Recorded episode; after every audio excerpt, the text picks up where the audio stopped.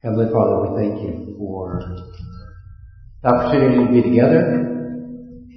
We thank you for the truth that we have sung about. We thank you that you alone can take away our sin. And Father, praise you for the freedom that comes from the fact that what is done already can be taken care of. Father, it's one thing for us to pledge or uh, vow that we're going to do better in the future, but Father, I praise you that what's already been done in the past can also be forgiven. And so, Father, we praise you that uh, Jesus has done for us what we couldn't do for ourselves.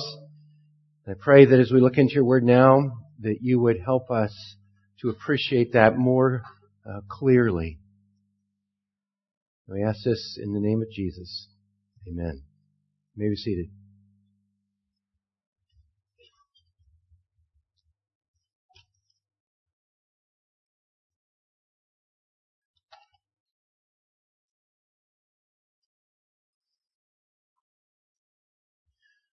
I read sometime back that you can tell about someone's personality not only by the bumper stickers they have on their car, but how many bumper stickers they have on the car.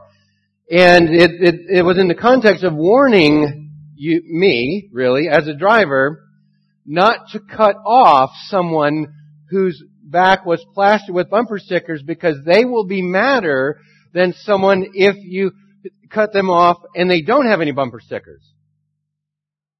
And the article went on to say that the reason for that is that the people who put bumper stickers on their car have more ownership of the ideas that they express and of their personal space around their car. So just file that away when you're driving this week. Be careful around cars that have multiple bumper stickers.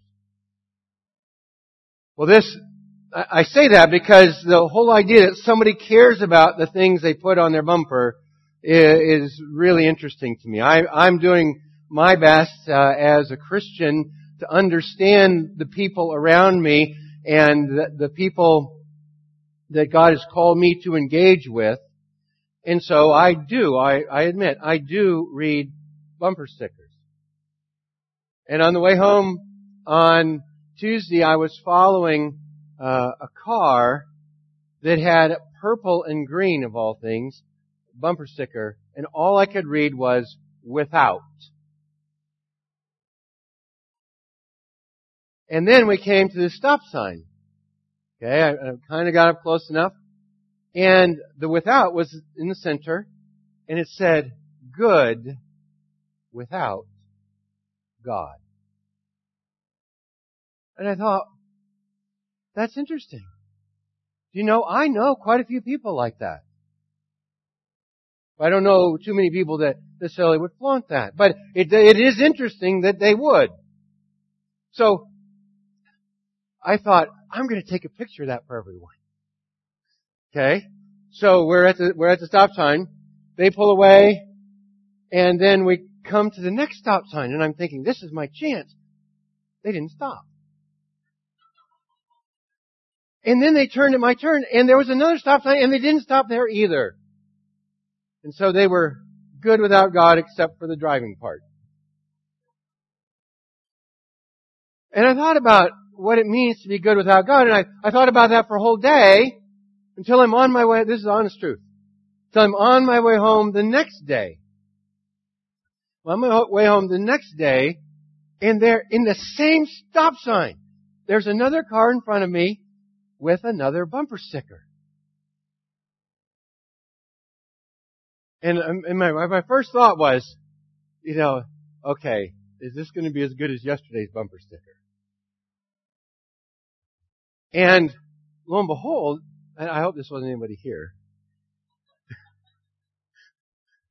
lo and behold, the, the bumper sticker read, Jesus loves you but I'm his favorite.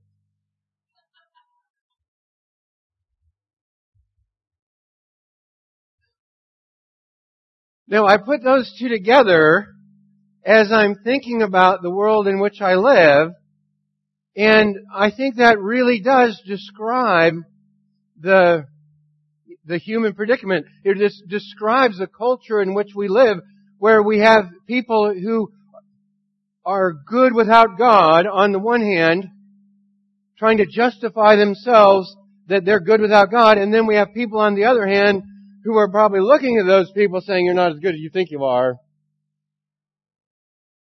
Jesus loves me, but, or Jesus loves you, but I'm his favorite. And so we have these two uh, poles, you might say, in you know human existence of those that are good without God and those who are Jesus' favorites. And I began to think, what does the gospel say to them? What is the good news of God for people with this bumper sticker and people with this bumper sticker? What is it that God wants to say to those who are claiming to be good without God? And what is it that God wants to say to those who say, I'm Jesus' favorite? And as you think about that, I mean, I couldn't help. I, have been in church the last few weeks too. I couldn't help but sort of review what I had heard in uh, the book of Romans about how human beings have lived autonomously from God and chosen to suppress the truth and unrighteousness and lived un, un, ungod, in an ungodly way toward God and lived in an unrighteous way toward one another.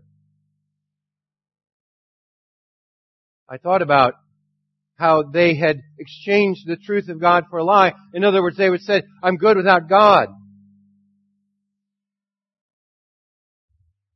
And then I thought about what we heard last week in Romans chapter 2, first few verses that say, you know, um, those of you who judge other people, you better beware when you do the same things yourself.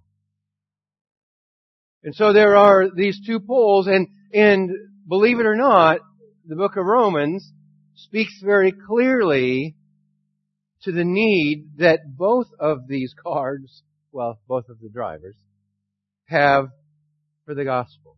So I want to invite you to turn in your Bibles to Romans chapter 2. Romans chapter 2, we'll begin reading in uh, verse 6. Verse 6 is really short, and it introduces the main idea of the, this entire section. Romans chapter 2 verse 6.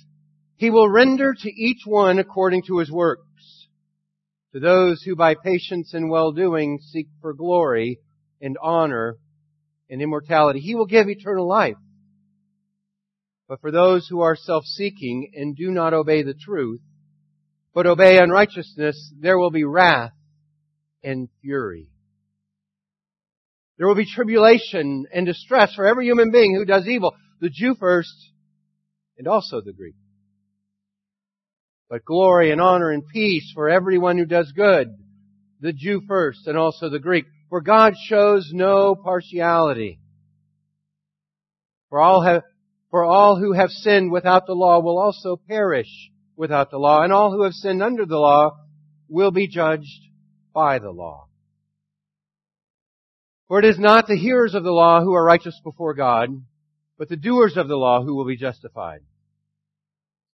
For when Gentiles who do not have the law by nature do what the law requires, they are a law to themselves, even though they do not have the law. They show that the work of the law is written on their hearts while their conscience also bears witness. And their conflicting thoughts accuse or excuse them. On that day, when, according to my gospel, God judges the secrets of men by Christ Jesus. And so here we have the apostle Paul uh, addressing the drivers of both of uh, these cars. Good without God and um, Jesus loves you, but I'm his favorite. And he addresses them by reminding them and reminding me that there is no partiality with God. He doesn't grade on a curve. There is no way to be the teacher's pet. That everybody is judged by the same standard. And you recall that, and I, and I want to make sure that you recall this, in chapter 2 verses 4 and 5, there is both the magnet and the whip. There is a magnet that says, the kindness of God leads us to repentance. So the discussion we're having today is framed by the invitation to repent, by the invitation to come to God for forgiveness. And it's also uh, introduced in verse 5 by the fact that there are people who are heaping up for themselves wrath.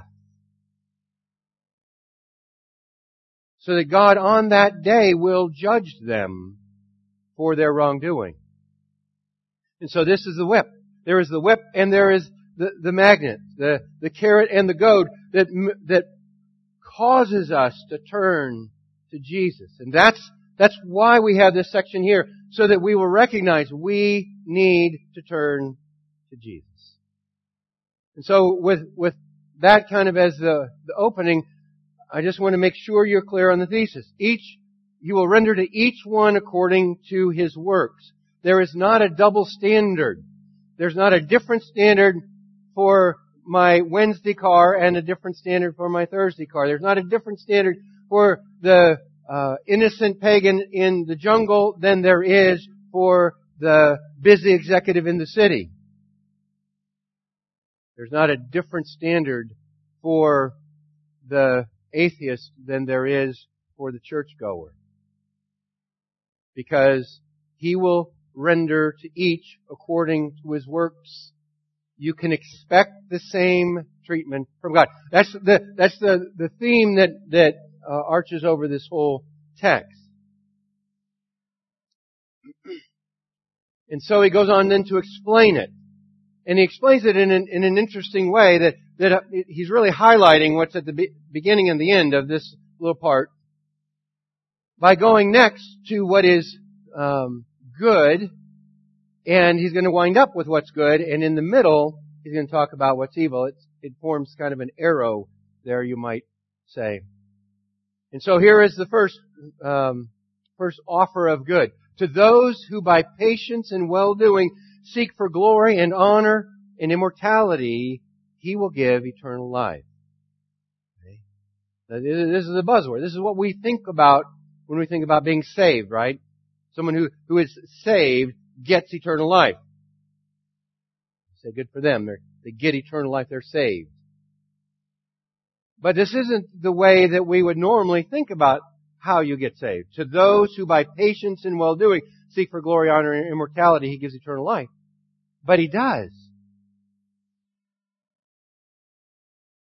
And so there isn't a different standard where, and, and, and it just depends kind of how you're feeling that day, right? If you're feeling really generous, you might say, well, that, that poor person who's maybe never heard, they get a different standard. They don't have to be quite as patient in well-doing because they haven't really heard, right? Or on the other hand, there are days when, when you're not feeling so generous and you're feeling maybe a little more guilty and you're thinking those who by patience and well-doing seek for glory, I'm going to try again. I'm going to try and do a little better here myself. And the reality is, He gives to each one according to their works. And you just need to file that away. That there isn't this fluctuating standard. There is no curve upon which uh, the, the grade of heaven is given. And it is not, it is not a subjective standard that I can say anyone anyone as good as me or better gets in. Or I, or, that's, that's pretty high standard when you say. I might, I might like look out there and pick somebody else, right? Anybody better than them, and of course I'm better than them, so anybody better than them gets in. There is no curve like that. Okay? Those who in by patience and well-doing or who by consistent effort in well-doing seek glory and honor and immortality. Now, I don't know if any of you are filing that away thinking, hmm, wonder how consistent I've been in my well-doing. Right, that, that probably is a question that should be raised by this text. We'll just keep going. Okay, there's another set of people, and he divides them really into two sets. For those who are self-seeking and do not obey the truth, but obey unrighteousness, there will be wrath and fury. So there is this other group who is self-seeking.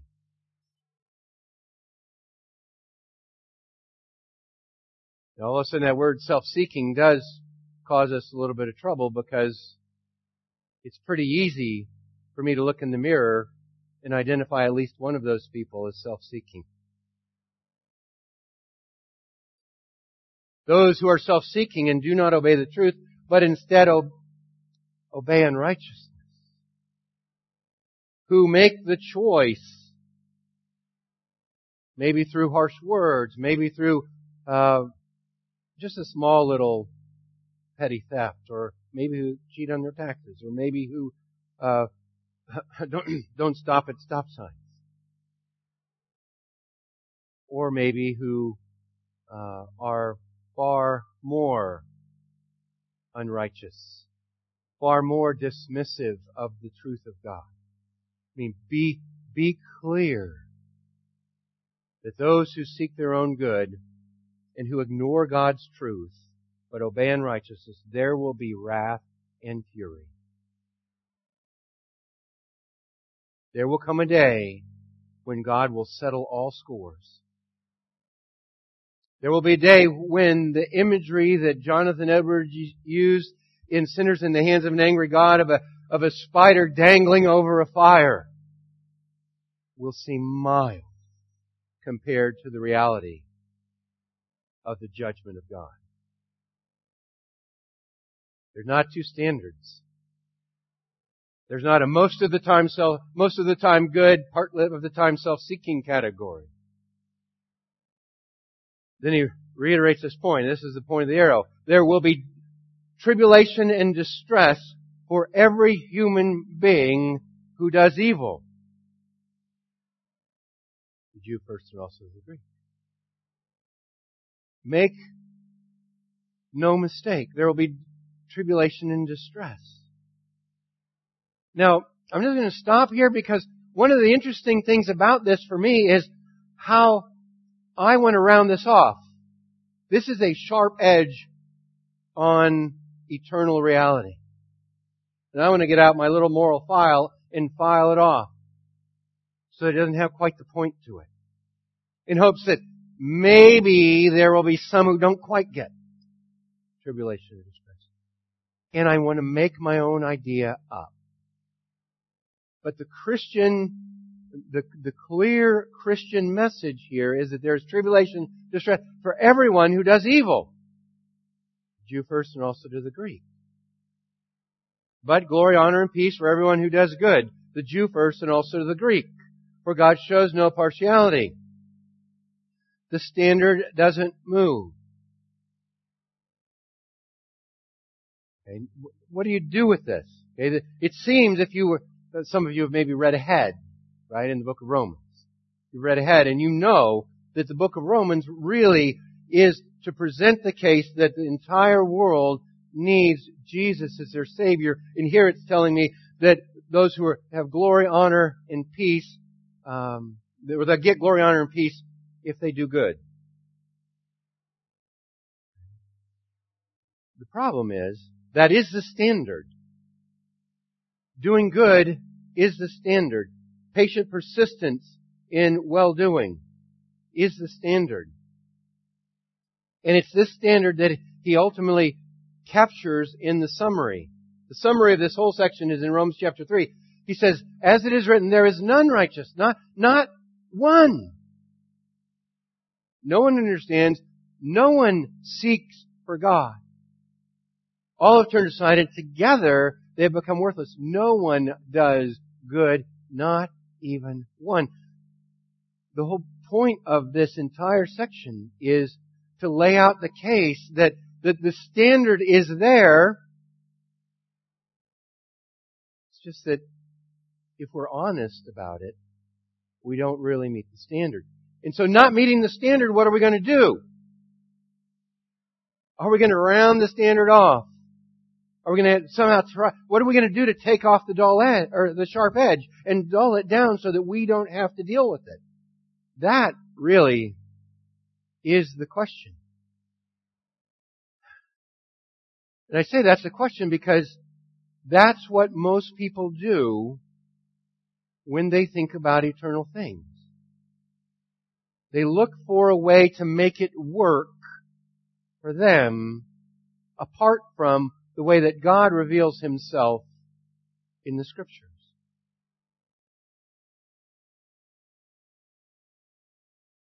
And so, he goes back to say, there's glory, honor, and peace for everyone that is good to the Jew first and also to the Greek. There are these two situations. There is the Jew first, the one who would claim that Jesus, well, Jews wouldn't claim Jesus loves you. They might say God loves you, but I'm his favorite. Because that was the whole point of being Jewish. Was that they were the people of God. They had the law. They had the covenant. They had uh, the priests. They had all the religious advantages, so they must be God's favorite. And then there's the Greek, who is over here saying, you know what, I, I'm pretty good without God. And what he's saying is the standard is the same for both. Then the standard's high, and God is the one who establishes the standard and who will be the judge. God shows no partiality. This is, this is shattering news. Not just for the person who is good without God most of the time. This is shattering news for the person who's religious, who expects that their advantage or their church attendance or their, their giving in the offering or their growing up in Sunday school is going to somehow be to their advantage. When the reality is that God's going to judge everyone on the same standard. And you're not going to have an advantage because you've been here this morning. You'll be accountable because you've been here this morning, but you won't get, you won't be God's favorite because of that. And that's his big idea. God shows no partiality. And see, that's what we sort of, when we're not really clear about Jesus, that's what we're counting on, isn't it? That somehow that standard is underneath me. And if I have a bad day, then that standard has to get lower because I just got lower, right?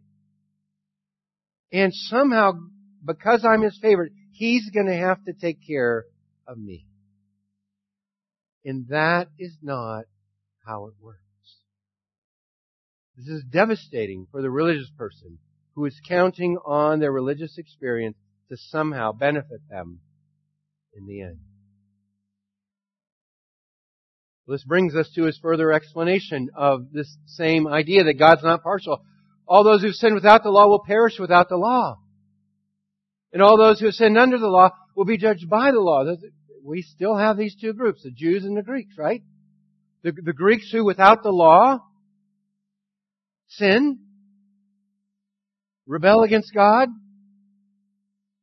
who not just, not just most of the time are bad, and not even just some of the time are bad, but even occasionally are dismissive of the eternal creator of the universe, those people will perish without the law.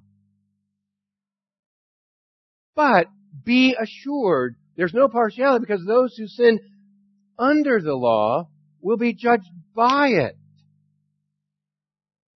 That this holy God who speaks in His Word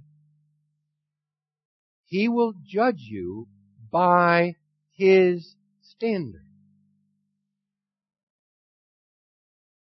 Again, there's not very much wiggle room. For it is not the hearers of the law who are righteous before God, but the doers who will be justified. You can't take comfort in the fact that you have heard about Jesus. You can't take comfort in the fact that you've heard that God is a holy, God so holy that He can't even look on sin. Just because you've heard that doesn't help you. Unless you repent you're invited by the, by the kindness of God to repent and you turn from your sin and you become a doer of the law. Okay, again, this, this whole idea of being a doer of the law takes us back to the, the fifth uh, chapter in the whole book where he says, what we're doing here with the gospel is we are, we are creating people who live in the obedience of faith, whose lives reflect what they believe, in other words, they do what God says. The fact of the matter is most people deceive themselves. This is what it says in James. It says, be doers of the word and not hearers only, deceiving yourselves. We, we all are prone to self-deception to think that we're going to be okay when we're not going to be okay because it's us. Doesn't he know it's us? Doesn't he know it's me? Be a doer of the word, not a hearer only. Don't deceive yourself. And then he goes on for just a little bit of a parenthesis. When the Gentiles, who do not have the law, by nature do what the law requires, they are law unto themselves, even though they do not have the law. I just think that's a really interesting thing to insert here to remind us that we all have this innate understanding of God's moral expectation. We all have this inherent human sense that God has a moral standard to which He holds us. And he's, he's saying here, there's these folks that don't have the law.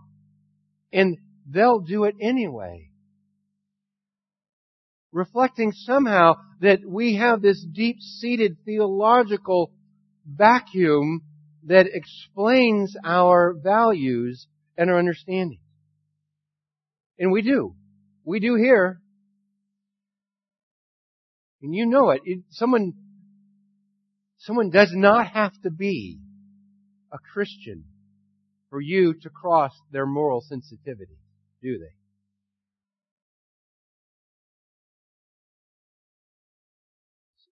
You can travel anywhere in the world and there is some vestige some, some shred of the idea that there's right and wrong, that there's good and bad, that there is a God who must be uh, somehow appeased, and this is the idea here that he's that he's saying. We all know this.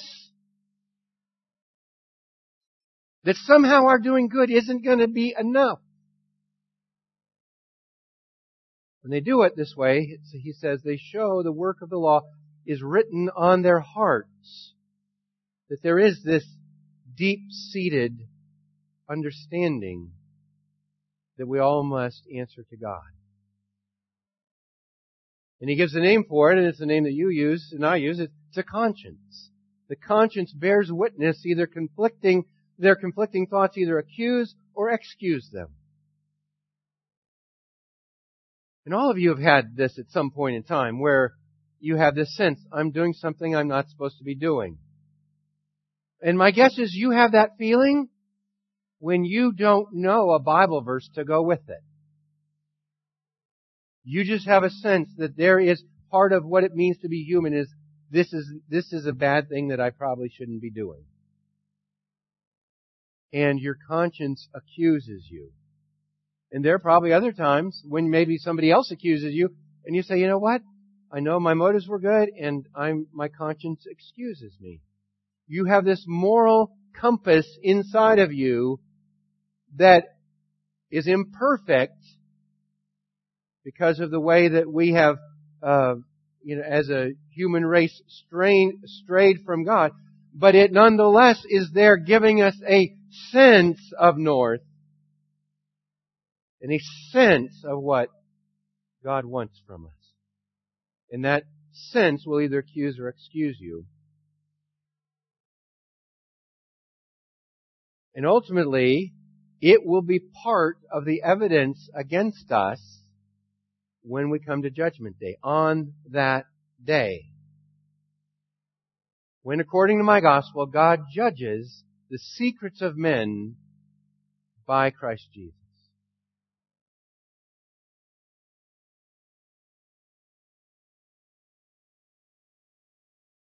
Now I'm thinking about this.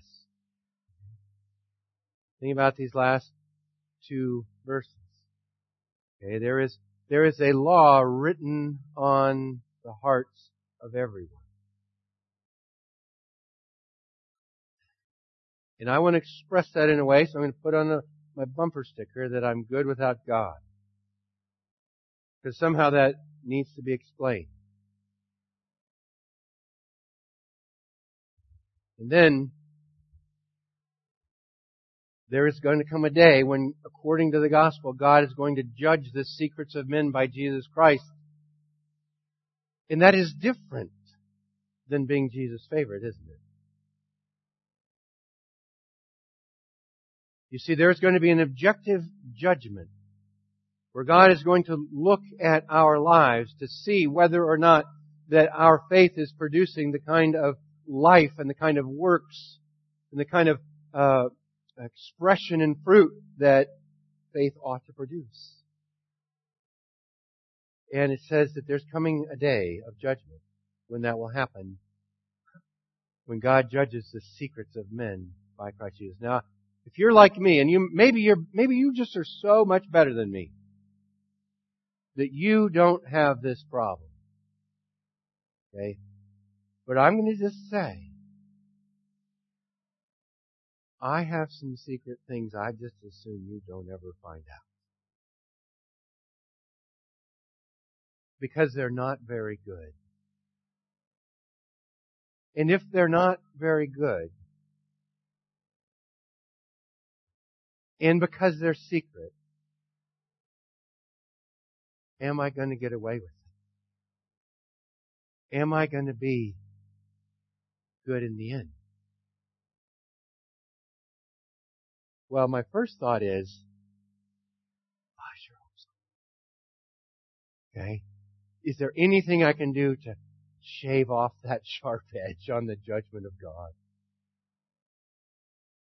I want you to notice something up here. That it says, on that day when according to my gospel, when according to the good news, right? That's a, that's a literal translation of the gospel according to the good news, He's going to judge your secrets. Hey! I got good news for you. God is going to judge your secrets by Christ Jesus.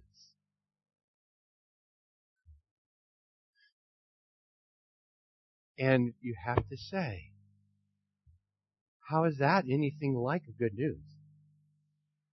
And this is where I, I hope you become clear today. If you are hoping that there's some fluctuating standard that you meet, it's not good news.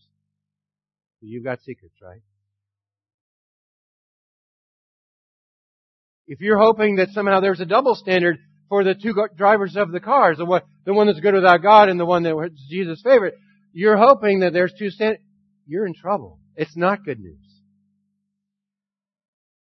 You see, the good news is that the standard is firm. And for all those who don't meet the standard, when they repent, they find kindness from God. The kindness of God leads us to repentance this warning of wrath and the, the warning of God Himself knowing my secret should drive me to repentance.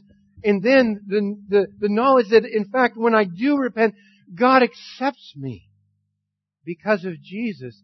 That is good news.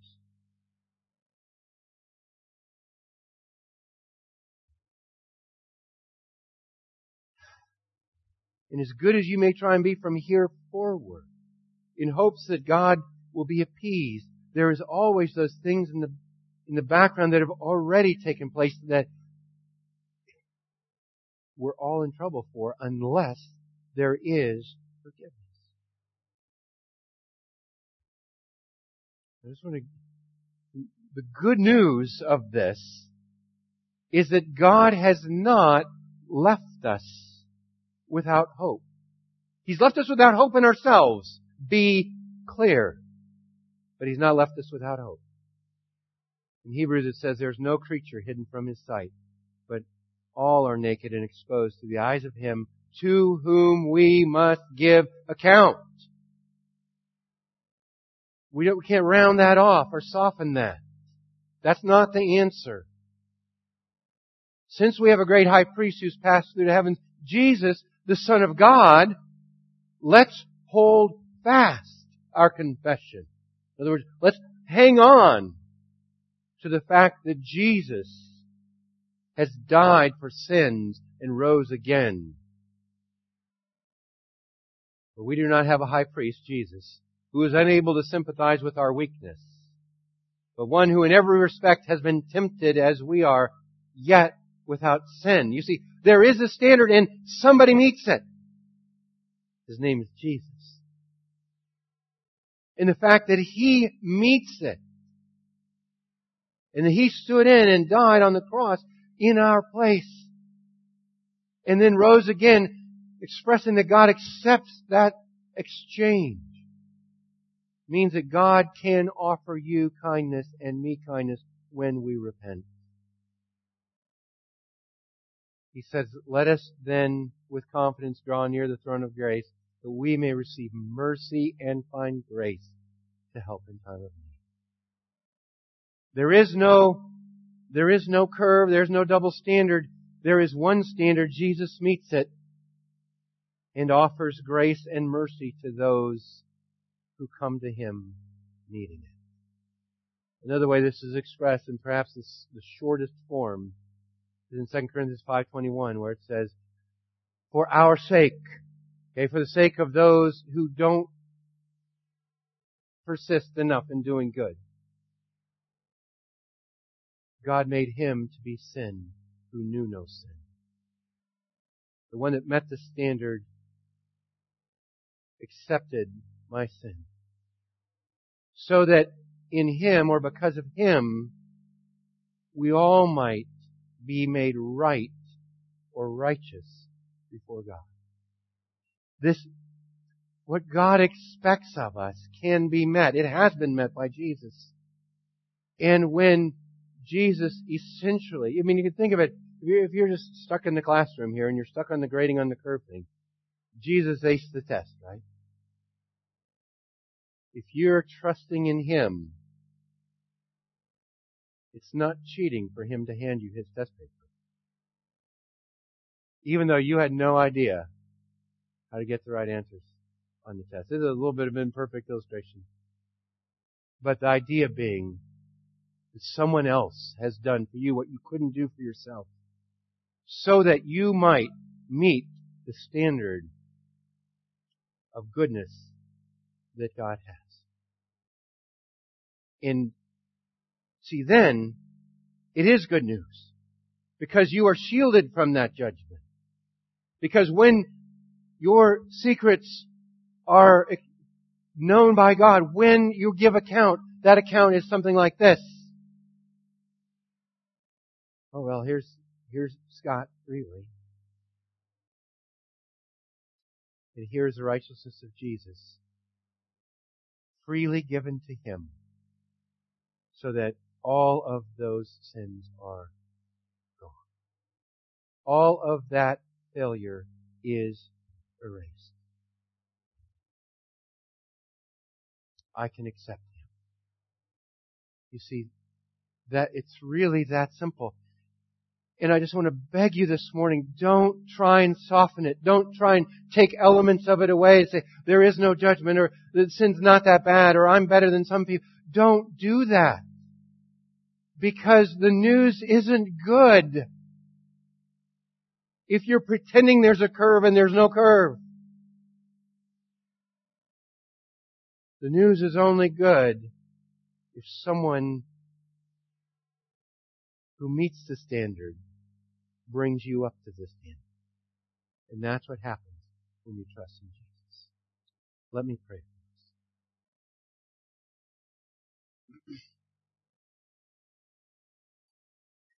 Heavenly Father, we are we are just really in need of your help and mercy. God, you've told us that we can find grace, that we can find mercy if we turn to you. God, I pray that everyone in earshot this morning would have that gnawing feeling that they must turn to Jesus. God, would you help us to do that? Help us to admit that we don't meet the standard.